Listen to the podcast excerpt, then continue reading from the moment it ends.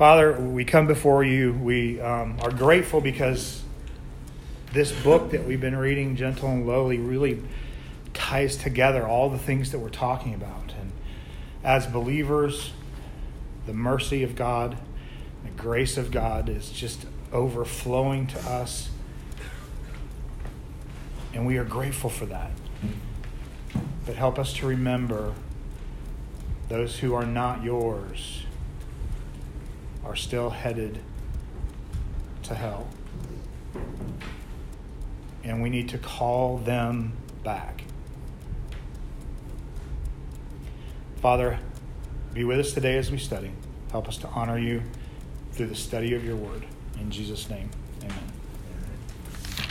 So I have a couple of questions. This is kind of how I've been kind of starting the last couple of sessions. So and it's tied into what he's talking about, and I really like where he went with this chapter because it really ties together everything.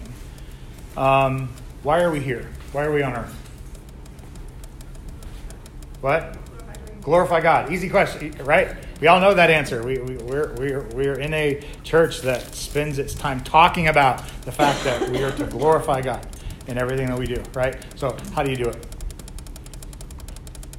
More difficult question, right? Well, let's look at what Scripture... let's look at what Scripture says about ways that we glorify God. So who has 1 Peter 4:16? Please read that one. Yet if anyone suffers as a Christian, let him not be ashamed, but let him glorify God in that name. So in 1 Peter 4, what brings glory to God?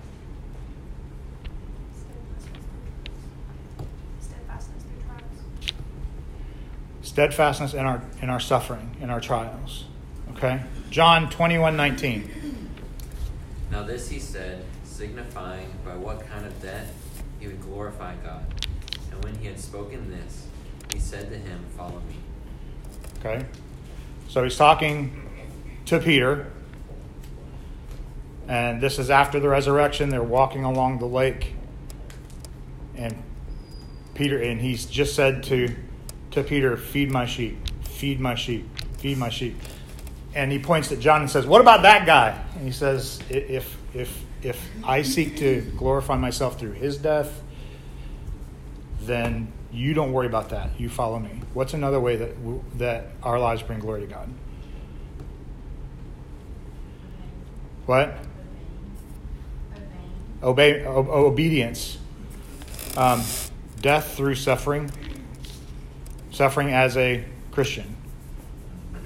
If you were to die because you are a Christian, that brings glory to God. Romans 15:9. And in order that the Gentiles might glorify God for his mercy, as it is written, "Therefore I will praise you among the Gentiles and sing to your name." And this ties right in with where we've been, right? What brings glory to God? Sharing the gospel. Praising him for his mercy. Praising him for his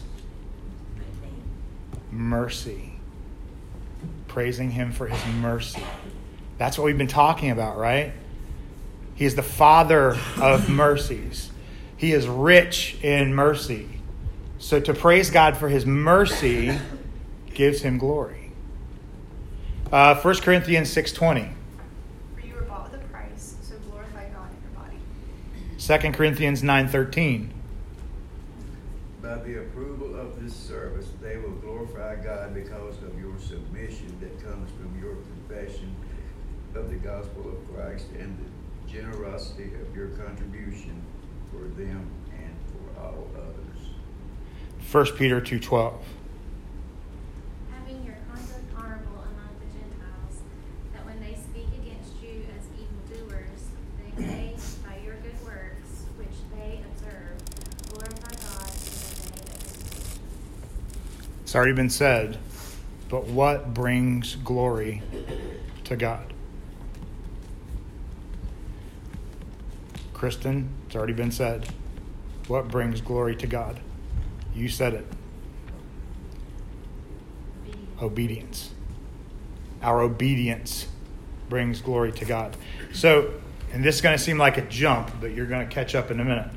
So if we are here to give glory to God, and we do that through obedience, we do that through suffering, we do that through praising Him for His mercies, what fears and anxieties have been your weight this week? You don't need to answer these out loud, but I do want you to be honest. What fears and anxieties have been your weight this week? A lot of things seemed fearful and anxious for me this week until yesterday. And it all got washed away by a different fear and anxiety.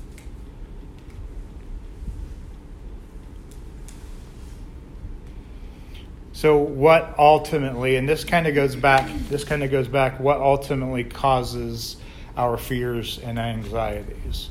And we can talk about the temporal things that cause us to be anxious, that cause us to be fearful, but ultimately what causes fear and anxiety?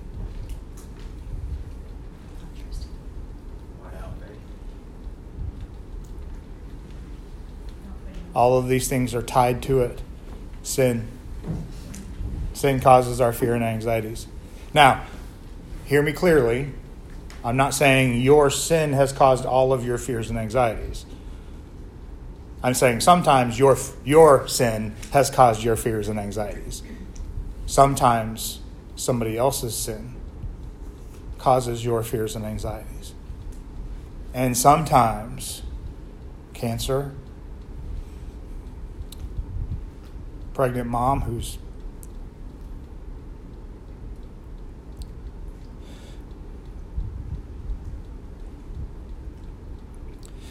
baby's life's in danger because her health is not good. She's not done anything wrong. The person who's got cancer hasn't done anything wrong. But it's the effect of sin in our lives. Sin, in one way or another, causes fear and suffering. So how is God glorified in that? This is where we go to Ephesians chapter 2. So turn to Ephesians chapter 2. A couple weeks ago, we spent some time in verse 4, 5, and 6. Today, we're going to stick in verse 7. But we're going to start with verse 4. 3 weeks ago, we were in 2 Corinthians chapter 1, verse 3.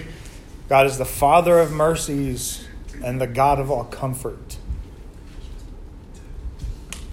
4 weeks ago, we were in Ephesians 2:4. But God, being rich in mercy because of His great love for us with which He loved us, even when we were dead in our transgressions, made us alive together with Christ. By grace you have been saved, and raised up with Him, and seated us with Him in the heavenly places in Christ Jesus. And this goes back all the way to week 1 last year, last Sunday school seasons, Matthew 11, 28 to 30. My yoke is easy, and my burden is light. Jesus is gentle and lowly in heart. And that takes us to verse 7. So I'm going to back up to verse 4 again because it's important that we take this a piece at a time. But God being rich in mercy because of His great love with which He loved us, so that in the ages to come He might show the surpassing riches of His grace in kindness toward us in Christ Jesus. So let's take this a phrase at a time because this is so big. So that in the ages to come. What's He talking about? Is He talking about right now?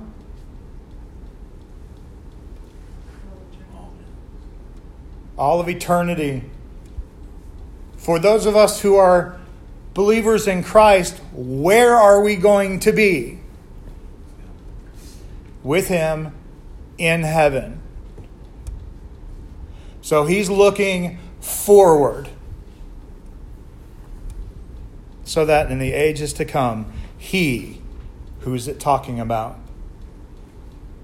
Okay, little language arts lesson here, right? He, antecedent goes back to verse 4, the word God, but God. So he is talking about God. God the Father might show the surpassing riches of his grace. What's the difference between grace and mercy? We kind of use those terms interchangeably, but they are different. We talked about him being the Father of mercies. We talked about him being rich in mercy, but here it says that he's going to show us the surpassing riches of his grace. Mercy. Think of it this way. Mercy is you not getting what you deserve. He is merciful, therefore you are not paying the price for your sin. Christ did that for you. You're not getting what you deserve. Grace is getting what you don't deserve. It's two sides of the same coin. So, the surpassing riches of his grace. He is giving you what you don't deserve. We're talking about in heaven, surpassing riches. So these riches, this grace that he's giving you is overflowing. We've talked about that previous weeks. That his mercy floods on us. And in the book, he talks about Christ being a river that's been dammed up and the water is pushing over the dam it wants to get out. That's Christ's love for you. That's Christ's mercy and grace for you. It's wanting to overflow you. That's the mental picture that he's trying to paint for you. And when we get to heaven, the dam is broken. And his mercy floods over you. His grace floods over you. His grace in kindness.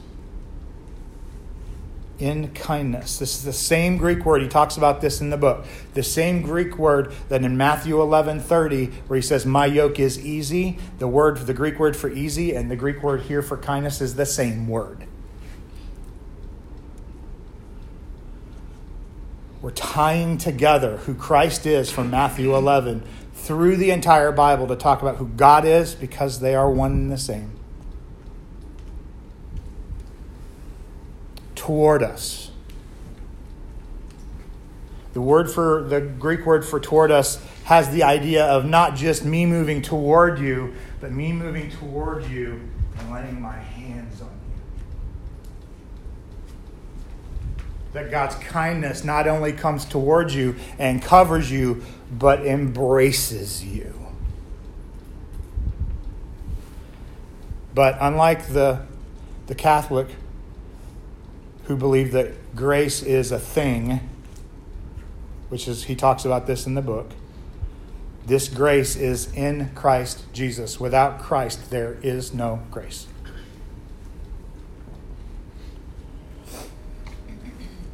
So, his grace and kindness toward us. That's what this is all about. And in the book, John 13:1, we covered this last week. He loved us to the end. That's the end. Because think about your own love for your children or your love for your neighbor or in my case, my love for my sister. We want there to be an end sometimes. Matter of fact, in my conversation with my sister yesterday, she actually said this very thing that he talks about. That as humans, we say to our children, well, if you love me, you wouldn't do that. Right? But his grace in kindness toward us, our sin, we tend to shrink back, right? I have sinned and God is somehow upset with me and we've talked about that all through this. But think about this. When you get to heaven and you step through the gates and you're standing there in awe of his grace, and he says on page 209, it means that as we stand there, we will never be scolded for the sins of this life. We will never looked at askance. And that word, I looked it up because I had no clue what it meant. Never looked at askance. That's kind of this look. Right? You're cutting your eyes at somebody off the side of your head. You know exactly what I'm talking about. That's what he's saying. We're never looked at that way. Once we get to heaven, never looked at that way. And never told, enjoy this, but remember, you don't deserve it. Never told that. The very point of heaven and eternity is to enjoy his grace and kindness.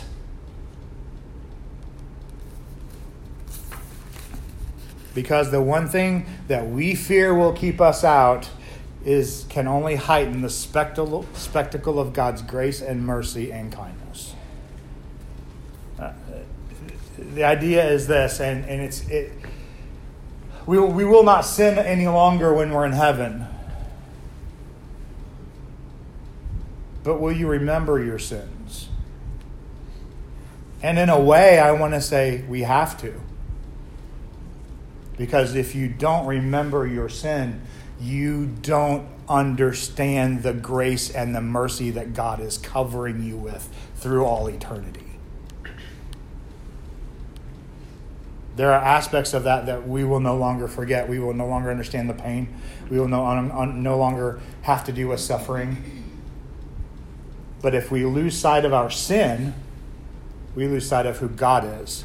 And if we lose sight of who God is, his grace and mercy means nothing. The more darkness and the pain we experience in this life, the more resplendent and relief in the next. So I've been listening to a couple of podcast this week, and one of them was talking about the prosperity gospel movement, and probably the most visible current person in that movement is Joel Osteen, right? And his book, Your Best Life Now. You know that book is written for unbelievers. Now he wouldn't say this, but if we're going to talk about this realistically, that book is written for unbelievers. Because think if you're an unbeliever and you haven't repented of your sin, what's coming for you? This has to be their best life now, because I guarantee when they get to the afterlife, it ain't going to be good. So for unbelievers, this book is appropriate. It is your best life now if you are not a Christian. But if you are a Christian, this is the worst it will ever get.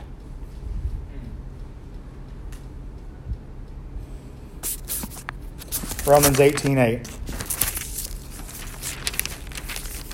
This verse means so much more to me after going through this book and after reading this lesson and after going through Ephesians 2. For I consider that the sufferings of this present time are not worthy to be compared to the glory that is to be revealed to us. The difficulty, the anxiety. The question was, how is God glorified in our fears and in our anxieties? God is glorified because through those fears and anxieties, when we get to heaven, we will only see his grace, his mercy, his kindness, and his love, and we will appreciate it more than had we not suffered.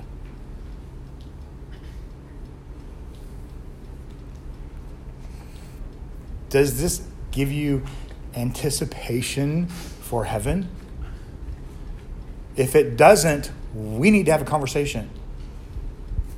Because nothing else about this chapter is, the whole point of this chapter is, look at your life, look at the struggles, look at the difficulties, and look what God's going to do with them when you get to heaven.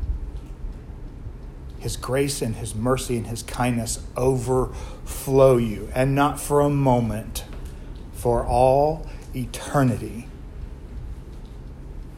Let's pray. Father, we are so grateful for your grace and mercy.